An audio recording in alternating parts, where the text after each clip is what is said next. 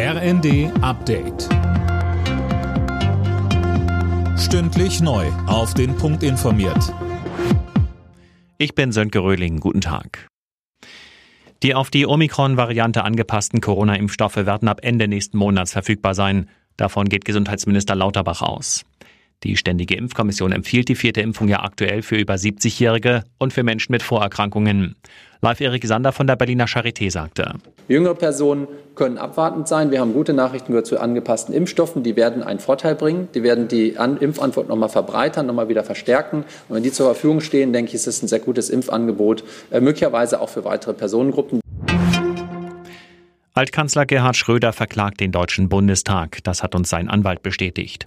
Schröder will demnach sein Altkanzlerbüro und die zugehörigen Mitarbeiterstellen zurück. Der Haushaltsausschuss des Bundestages hatte Schröder die Sonderrechte im Mai entzogen. Die Mehrheit der Deutschen findet, dass die Bundesregierung zu wenig tut, um die Menschen angesichts der hohen Preise zu entlasten.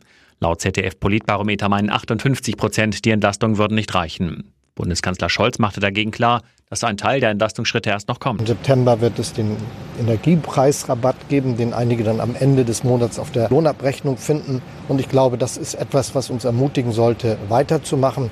Deshalb haben wir uns als Regierung vorgenommen, auch noch ein weiteres Paket zu schnüren, das den Bürgern die Möglichkeit schafft, mit dieser Situation umzugehen. Niemand soll vor eine unlösbare Aufgabe für sein eigenes Leben oder für den eigenen Betrieb gestellt werden. Der Waldbrand im Nationalpark Harz ist mittlerweile unter Kontrolle. Über 200 Feuerwehrleute und Löschhubschrauber sind aber noch im Einsatz. In der sächsischen Schweiz hat sich die Lage unterdessen weiter beruhigt. Trotzdem sind weiter einige Gebiete an der tschechischen Grenze für die Öffentlichkeit gesperrt. Alle Nachrichten auf rnd.de